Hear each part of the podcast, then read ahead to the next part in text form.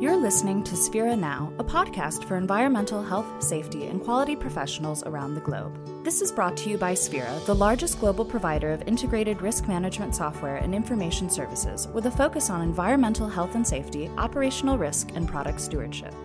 Now, let's get started. Welcome to the Sphera Now podcast. I'm James Tarani, Sphera's content marketing manager and editor in chief of Spark Magazine. Today we have a very special guest on the program, Dr. Robert Ballard. Dr. Ballard is a professor of oceanography at the University of Rhode Island and a world renowned nautical explorer who found, among other ships, the Titanic. He is also a keynote speaker at our Inspire conference, which takes place May 6th through 9th, 2019, in San Antonio, Texas. Thanks so much for joining us, Dr. Ballard. It's a pleasure. Great. Um, let, well, I'd like to talk about the news real quick. So, the fourth National Climate Assessment came out on Friday. Did you have a chance to look at that at all? I did not. I my son brought all of his college uh, graduate roommates to descend upon our house. all right. Well, uh, it it had some interesting uh, thoughts on oceans and coast, and since you've spent a few days, I think, on the ocean over the years. I just wanted to get your thoughts on climate change and the oceans. Have you seen anything that's noticeable? Noticeable changes? Well, clear, well, clearly, uh, since I spent a great deal of time at sea, I've certainly noticed that the ocean is getting more energized. In fact, ironically, my insurance company has just increased the insurance policy on my exploration vessel, the Nautilus, because of the increased uh, incident of rogue waves.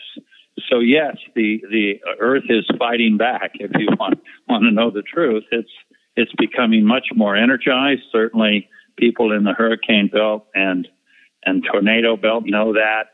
So yes, we're clearly seeing a rapid change in our environment. Have you seen a lot of changes with plant and animal life as well? Not so much where we go. Uh, our mission literally is to go where no one has gone before in the deep sea. So we're working in very remote areas of the world, mm-hmm. and we're working at extreme depths. And the, and where we go, the water is already is freezing cold. It's typically four degrees centigrade, and that's because that's the densest water gets that's generated to the polar regions. So as long as the polar regions are creating um, water that's four degrees centigrade uh, above freezing, that falls to the ocean floor. So we will probably be the last to see an effect. I see. And when you're on uh, the top of the water, are you seeing a lot of um, flotsam and jetsam these days? Is it getting better? Is it getting worse? Well, clearly we see massive amounts of plastics. Uh, and depending upon where we go, particularly if we're in the central gyre regions, of the northwestern uh, Pacific, where the quote garbage patch is, yes, you have a tremendous amount of plastics. Even when we worked in the remotest areas in the island of Midway, for example, where a quarter million Laysan albatross come ashore to, to nest and, and mate and have a chick, you find uh, a third of those chicks dying from ingestion of plastics. So oh, wow. even in those remote areas, plastic is reaching everywhere. That's very sad. So you've spent a lot of time on the Pacific Ocean in the last six months, if I'm reading your calendar correctly. What were some of the biggest takeaways you had over the past half year? Well, quite a number actually. We do lots of of, of separate expeditions. Our ship, is, yes, has been at sea almost seven months. We I just got off of it. I wasn't on for the whole seven months, but we run relay teams. And we do a lot of different programs. Uh, uh, one that we work with extensively is with the government of Canada. And Canada, off the west coast, uh, is where the Great Pacific plates are subducting uh, under North America. And that subduction zones can generate uh, devastating earthquakes and associated tsunamis. And so, working with Ocean Network Canada, they've installed a warning system to be able to give them warning if the plate should suddenly move to uh, warn their people, their citizens, particularly in the west coast of Canada, like Vancouver, that a tsunami may be coming. And really? so we, we we work with them on this, uh, constantly keeping this warning system up to date. And they also use it for long term studies. So that's a, a major program. We also did a big program with NASA. Mm-hmm. Uh, off the island of Hawaii, which, as you know, has been quite active volcanically. Sure. And NASA uh, uh, is working with uh, with us to uh, find life elsewhere in our solar system. When we first discovered hydrothermal vents in 1977, I was the uh, co-chief scientist of that expedition. Mm-hmm. We discovered a whole new ecosystem living not off the energy of the sun, as we'd learned in our biology books, but living off the energy of the Earth itself, and driven by a, a primitive bacterium that had figured out over eons of time how to duplicate photosynthesis in the dark, a process we now call chemosynthesis. Mm-hmm. And we believe that they, we will find life elsewhere in the universe, even within our own solar system, because of this discovery. Uh, for example, there are throughout the solar system, there are moons of Jupiter and Saturn that have more water than Earth. Two particular moons, the Jovian moon uh, uh, Europa and the Saturn moon Enceladus, are ocean worlds covered by ice, but we believe they have similar conditions to the ones we discovered in the Galapagos Rift. And then, in fact, we will find life fairly soon, and certainly within the next generation, within our own solar system.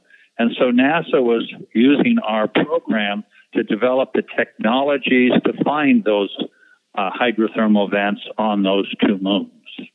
That's so that was a pretty exciting program. That's really cool. Um, I know in the past you've said that we spend a lot of money looking for uh, life in outer space and so forth, and we don't spend as much uh, resources kind of exploring our oceans.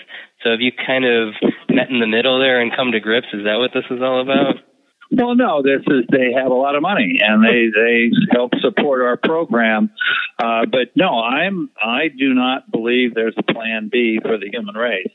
I do not see humans in any large numbers leaving this planet and living on something like the moon or Mars. Why would you want to go there when this is the prettiest planet around and there's no other one within reach? So I do not believe in a in a plan B.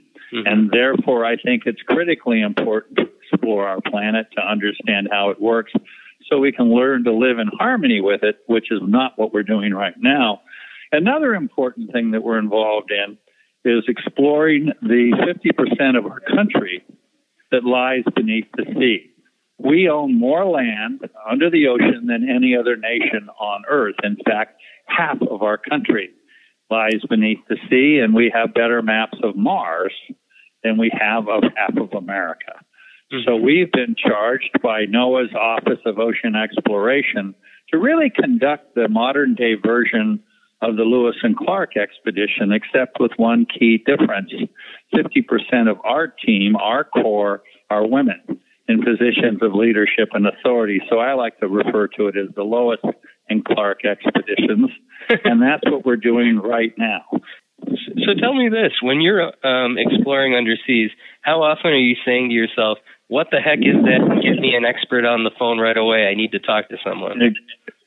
Constantly. In fact, we call it telepresence. What we did is we made a promise, and a pretty uh, important promise, and very risky at the time, that we would deliver the best mind in America to the site of discovery no matter where, no matter when, or no matter how deep in the ocean within 30 minutes.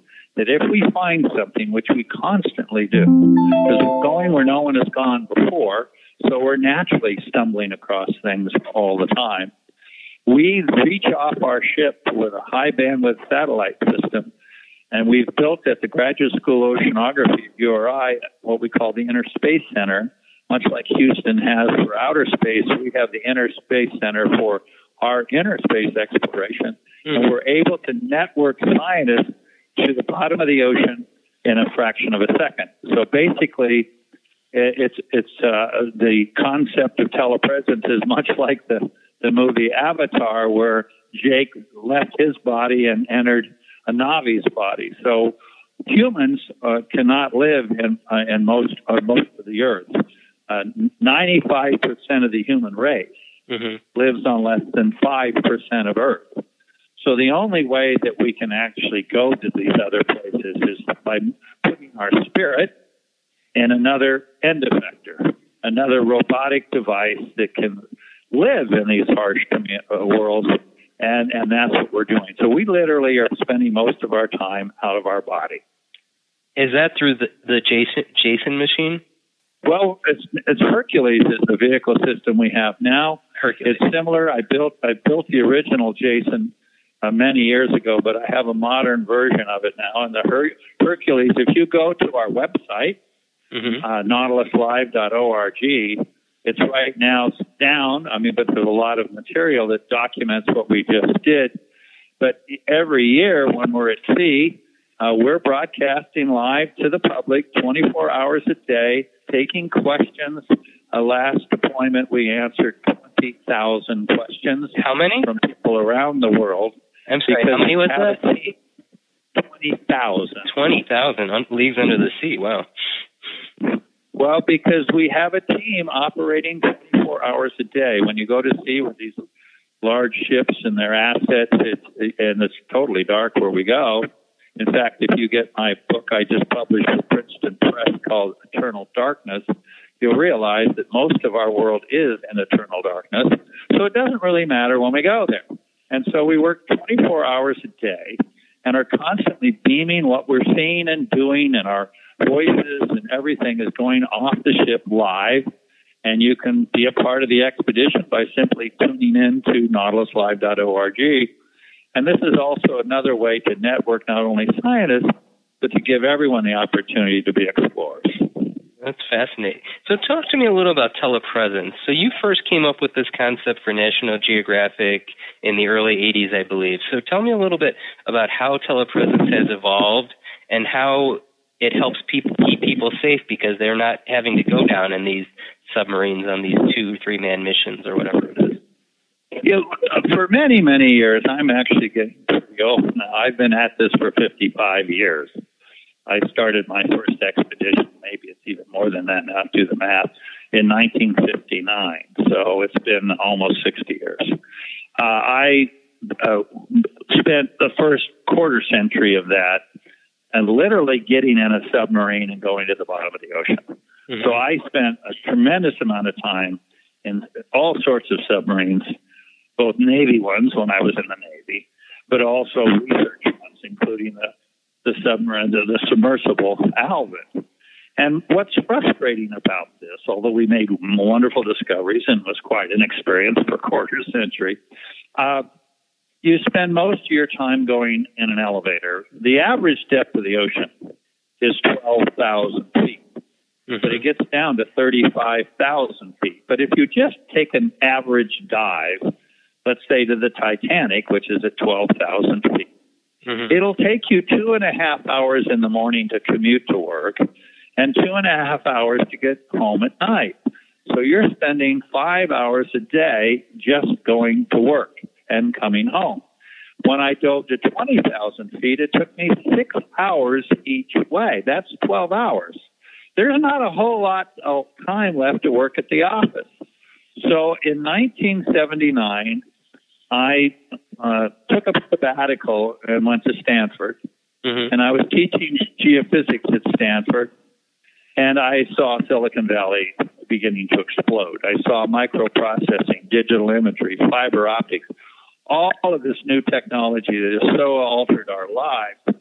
I saw in that the opportunity to replace my physical presence with a telepresence, that I could build a technology that would fool my mind mm-hmm. into thinking I'm there. Remember, your brain is deaf, dumb, and blind inside of your skull, and it's fed information that then uses it to visualize the world around us. Mm-hmm. So, what we can now do with high definition television, force feedback manipulators, and on the list goes, we can now fool you into thinking what your eyes are seeing, uh, you are in your own body, but in fact, your eyes are in a robot. And so that's what we've done is we've built this technology that when I'm operating it, I am convinced I'm down there. In fact, in discussions with our legal counsel, they said, well, we need to talk to you about this because if you get this better and better, mm-hmm. you're going to get people having heart attacks because they'll think that shark's going to eat them. and so you need to get them to sign forms, which we have, that, that does not hold us liable should they die of a heart attack, even though what scared the crap out of them was 4,000 miles away. So it's sort of like the silent films with the train coming at the patrons and they all freaked out back in 1910, but now it's uh, 3D sharks. Well, actually, uh, if you look at the uh, Air Force that are flying drones in combat, those operators, although they're in New Mexico, are given combat pay because it's that stressful. They're that convinced they're engaged in the battle. That's amazing. So let me ask you this. So I read your book, Return to Titanic, not too long ago, and there's a figure that you had in there that there was a million shipwrecks at the bottom of the sea. Actually, the UN says there's three million. Uh, that's what I was about to say. So I did some research and I came up with three million, and I my jaw just dropped. And I said, why does anybody want to go on the water if there's three million uh, uh, ships at the bottom? So, well, um, most of them most of them were sunk a long time ago. Uh, there's much less ships sinking nowadays than back then uh, because they didn't have the technology or the safety that we have now. But yes, the the deep sea is the largest museum on earth. There's more history in the deep sea than all the museums of the world combined. And we're only now opening that door to that museum. So, actually, that leads me to my question, though. So, what are some of the most important maritime advances from the 20th and even 21st century that help keep people safe on the seas? Well, GPS. Obviously, they now know where they are, and they they now have maps that tell them where the rocks are. So, I mean, the ability to not run around, certainly weather forecasting, the ability to know mm-hmm. that, that the weather is coming. I know on our most recent expedition, we had to hide, literally hide from two hurricanes as they approached Hawaii, but we knew they were coming and we were able to go and hide. So the ability to hide is certainly at that. And, you know, the, our ship thinks it's on, on land. You can go in our ship, pick up a phone as if you were in your house, and dial area code number. So it has no idea that it. So I can easily reach off the ship. I can easily get help. Uh, you can even do uh, remote diagnostics if someone gets injured. You can bring us. You can literally broadcast off the ship the person's uh, body. I mean, you can do amazing. Remote diagnostics is now becoming rather pervasive uh, with the use of telepresent technology. So all across the board, we have. I I don't even have to go on this ship anymore. I mean, I I do it almost nostalgically, but I have a command center that gives me everything I want. Mm-hmm. Uh, so I, I I spend most of my time. I have two different offices, and each of them have a command center. When I go in it, I'm on the ship, but then I can go home at night and watch the Red Sox or watch the Patriots although I can actually watch him now at the ship, on the ship as well. That's great. So, um, you once told Smithsonian, you said, during my second cruise that summer, our ship was struck by a rogue wave that almost sank the ship. I was hooked for right. life. So that's sort yeah. of a, a counterintuitive uh, response there. Have you always well, had that an appetite young, for us? That, that was a 17 year old at the time uh, I'm I'm I'm not so enamored by rogue waves. So I'll do everything I can to avoid them, having almost died on the first one. So no, uh, I I love what I do, but I I also like to minimize risk. There's no doubt that my career has been filled with risks, but they're calculated risks. But even then, one always does everything they can to minimize risk, but it's always there. So, when you're testing out um, new technology, uh, a colleague of mine asked me to ask you about this. Are you using like failure mode and effects analysis on your deep sea uh, oper- remote operated vehicles to make sure they're working safely? Uh, how, yeah, kind of absolutely. Mm-hmm. Well, the, the, here's the real advantage that we have is that we don't have manuals because we built equipment we're using. So imagine if you always had the person, the engineers, that literally built what we're operating. That really gives you quite the edge. And in fact, our, our engineers can reach aboard the ship, access all of our technologies and computers from shore, and constantly do risk analyses, constantly monitoring. Very, very different than you buying something from somebody. We actually have the person that built it on mm-hmm. board, either through telepresence or physically. So now we're we're also been at it for a long, long period of time. And one of the major differences you have in the ocean, for example, that you don't have in space. In space, gravity is your enemy. Mm-hmm. In the ocean, buoyancy is your friend. All you have to do with your robotic technology is to become slightly light and you come up automatically. So we're, we always have built-in systems to be able to change our buoyancy, drop a weight or whatever, mm-hmm. and we come home.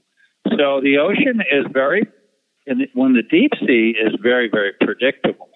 The most dangerous thing in the deep sea are shipwrecks, things that are not predictable. I mean, uh, most of my near death experiences have come with fishing nets and tangling our submarine or something like that.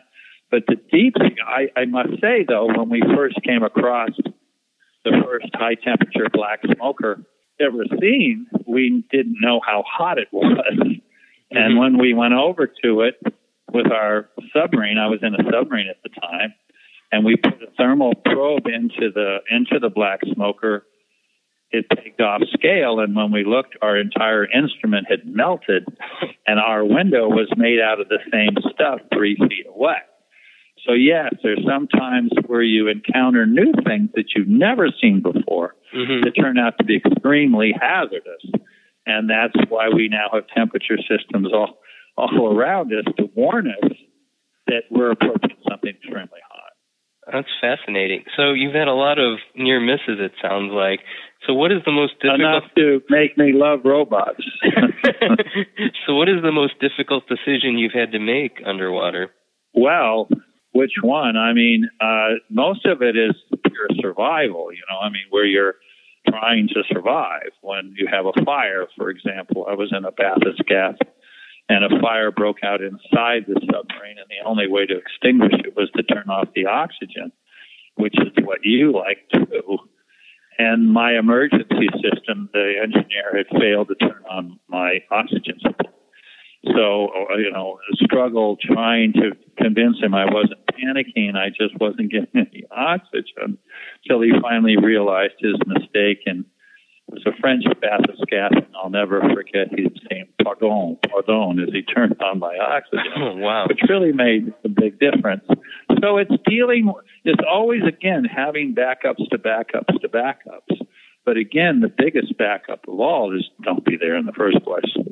It's one thing to take personal risks, but it's something different when you're in charge of a crew. So, has your risk philosophy evolved over the years at all? Well, I've had I you know, I'm knock on wood. I hate to say it, but I've brought everyone home in one piece. I've not even a broken this or a broken that. I'm very cautious. I know where the lines are, and I don't cross them. There, you know, it's just through years and years of 150 expeditions, and and ironically, I'm most cautious when everything is going nice.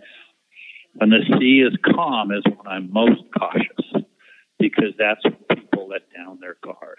When you're in a raging storm or hurricanes bearing down upon you, you are at maximum attention. Mm-hmm. It's when it's a flat calm is when I'm most nervous because people drop their guards. And is that a lesson you learned from the Titanic? Because the night the Titanic sunk, it was supposedly very calm. It was a beautiful night, and he ignored the warnings. The Titanic sank because of its captain ignoring the warnings, saying, I've done this before. I don't need, I've never relied upon a, a, Marconi. Those are just for tourists to send messages home. No, the Titanic was sank by its captain, who went down with the ship. I read that that was supposed to be his last journey. He was about to retire too. He was, he was brought out of retirement to do it. He was brought out of retirement. And no good deed goes unpunished. That's amazing. And so, why do you think the Titanic is so interesting a hundred plus years later? Why are why are we still talking about the Titanic? Well, are it, there still lessons to be learned from the Titanic? Well, there's always lessons to be learned, but I think the main issue is that it was a slow news day I mean, in the world. You have to understand also that, you know, here was a ship that was supposed to be unsinkable. Mm-hmm. Now, they never advertised it was unsinkable, but it was sort of presented as the unsinkable ship. But I think the main issue was if you go back into that period of time, this was when uh, the wealthy were the stars. And now we have movie stars and all sorts. But back then, the, the, the people everyone talked about were the wealthy, the, the Guggenheims and the Astors and the Strausses. And these were the, the, the, the, the cream of the cream. These were the, the, the royalty of, of our country who went down. And, and it was the Edwardian era. We were, the world was at peace. There wasn't a whole lot going on.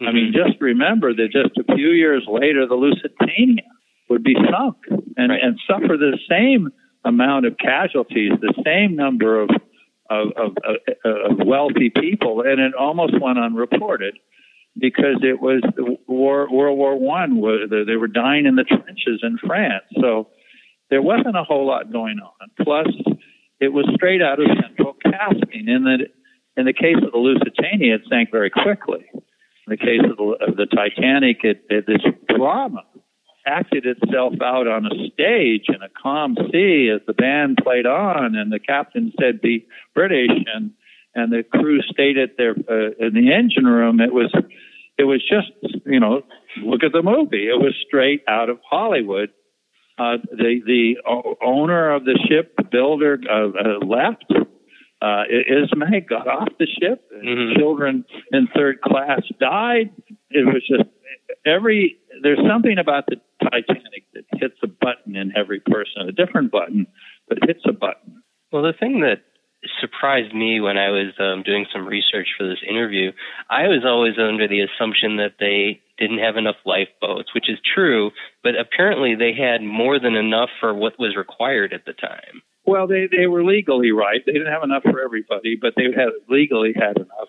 But but I think the important thing that's is lost they couldn't even get the, the, some of the final lifeboats off the ship because they were running out of crew. Every time they launched a lifeboat, a percentage of the deck force has to accompany the lifeboat. They have to lower it. They have to take command of it. So every every lifeboat that launched took away from the deck force. You can't have the stewards department down in the kitchen come and launch lifeboats. Mm-hmm. So even if they had all the lifeboats in the world, they still would not have gotten uh, them all launched in time. So take me back to before you found the Titanic. I'm curious how much research you do on these ships before you actually go trying to find them. Well, I won't uh, go unless I've convinced myself I can do it. I mean, I'm not in the business of failure. Uh, you don't sustain a career of the many years that I have by failing. Now, yes, have I failed in initial attempts to find the Bismarck? Yes. I got it the second time because I now knew where it wasn't. Mm-hmm. So, uh, also analyzing the search area. What am I up against? What are my odds? Again, I've passed on a lot of, a lot of other hunts because they were just doomed to failure. And so, unless they fall within a, now the technology is getting easier and easier, I must say. Mm-hmm. I mean, it would be a piece of cake to find the Titanic now uh, with the technologies that we have. So, uh, all those three million shipwrecks, are going to find them now as we move away from tethered vehicle systems to autonomous systems. We're now building autonomous vehicles, undersea drones. I don't know if you saw the recent article on the small drones they've launched in to orbit around Mars. These are very, very and getting less and less expensive. The, the swarming technology of Mars of, of AUVs, where you have a fundamentally a wolf pack of autonomous vehicles, you send them out like a bunch of dogs, and they track it down and come and tell you. So it's it's going to be a uh, we're we're entering now a an accelerated exploration of uh, of the Earth. Uh, we're going to, uh, you know, the present generation mm-hmm. in middle school. When I talk to middle school kids, which is my favorite group to talk to, because they're forming their passions and they're sure. at that innocent stage. I say your generation is going to explore more of Earth than all previous generations combined. That the age of discovery is not in our rearview mirror, it's in front of us. And that's why we need to have kids preparing themselves for this kind of of, of, of uh, exploration, and that's why we are pushing kids to study more in, in uh, physical sciences so they can can be a part of that and not sit in the, in the grandstands and watch. Right. Okay, but for you, having a 12 day window to find the Titanic in 1985, how confident were you that you were going to find it? Well, I was obviously very nervous about it, particularly as, as I got to day nine. You know, I had a strategy I dreamed up that was very, very different than previous strategies, and uh, it wasn't working, and then it did. so I, I I rolled the dice, and uh, it worked. And I've done that before on other expeditions that are less publicized. The the search for the aircraft carrier Yorktown, the search for the Bismarck, all, you know, all these things that I undertake have their risks, or someone would have already done it.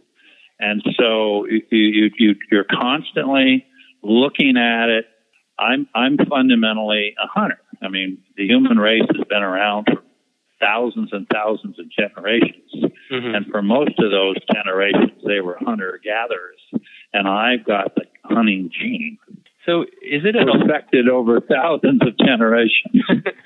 Is it at all bittersweet for you that you found the Titanic and afterward other ships have gone down and kind of I don't want to say plundered, but they've taken artifacts off the ship and I know you're a big proponent of kind of leaving the ship alone. So is there it all bittersweet for you? Well, I think you have to know uh, we can't be Luddites. We we know that technology is a two-edged sword technology has no morality. Uh, nuclear technology can heat your house or blow it up. Computers can can uh, can free you or imprison you.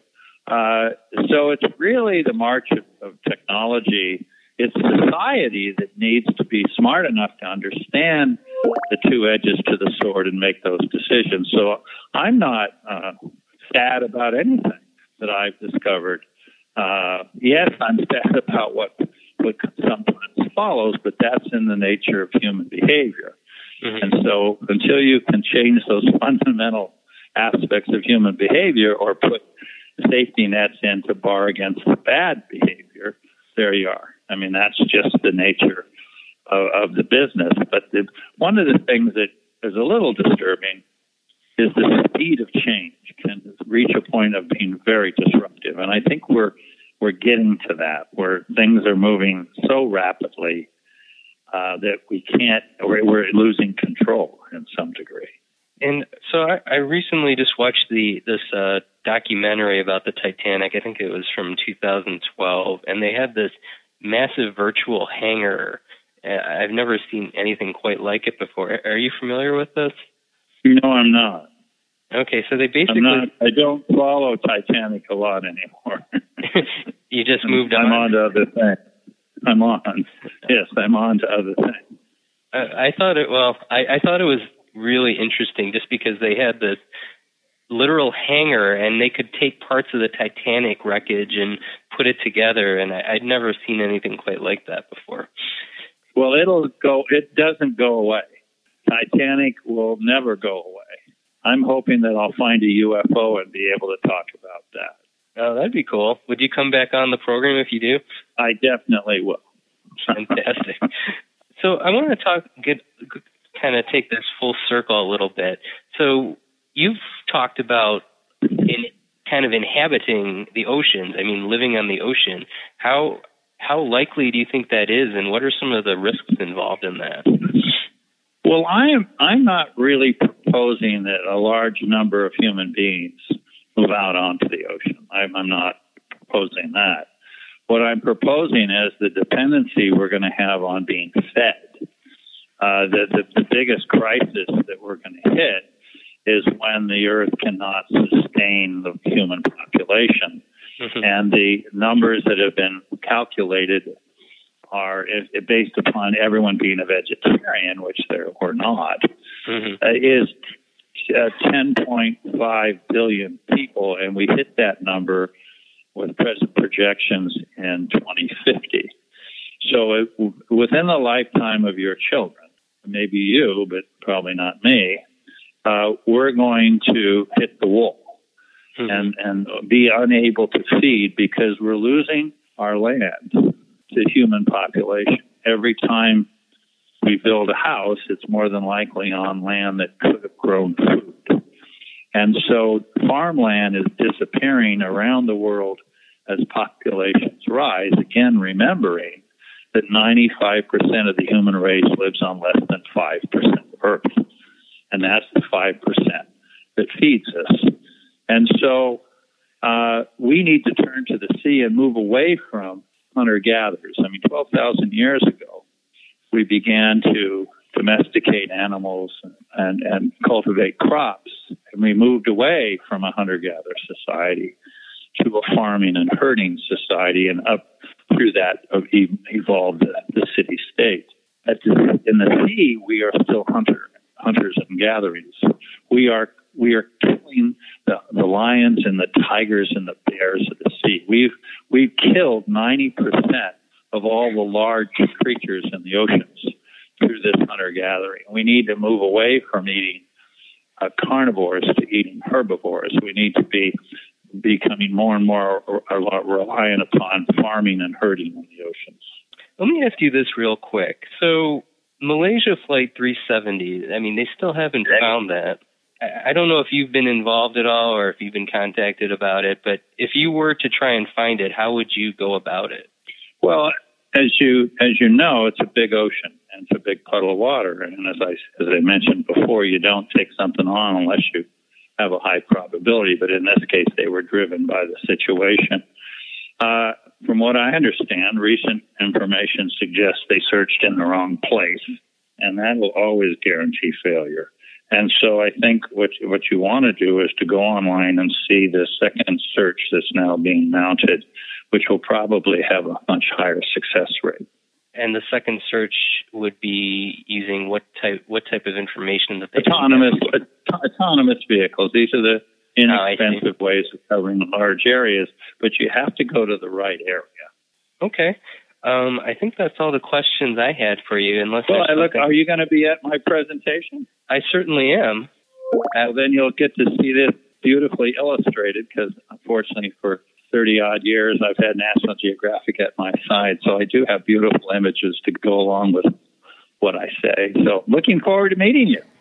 I'd like to thank Dr. Robert Ballard for joining me today, and thank you for listening to this edition of the Sphera Now podcast. You can listen to other Sphera Now episodes at sphera.com backslash podcast or download them on Google Play, iTunes, or Stitcher. Thank you for listening.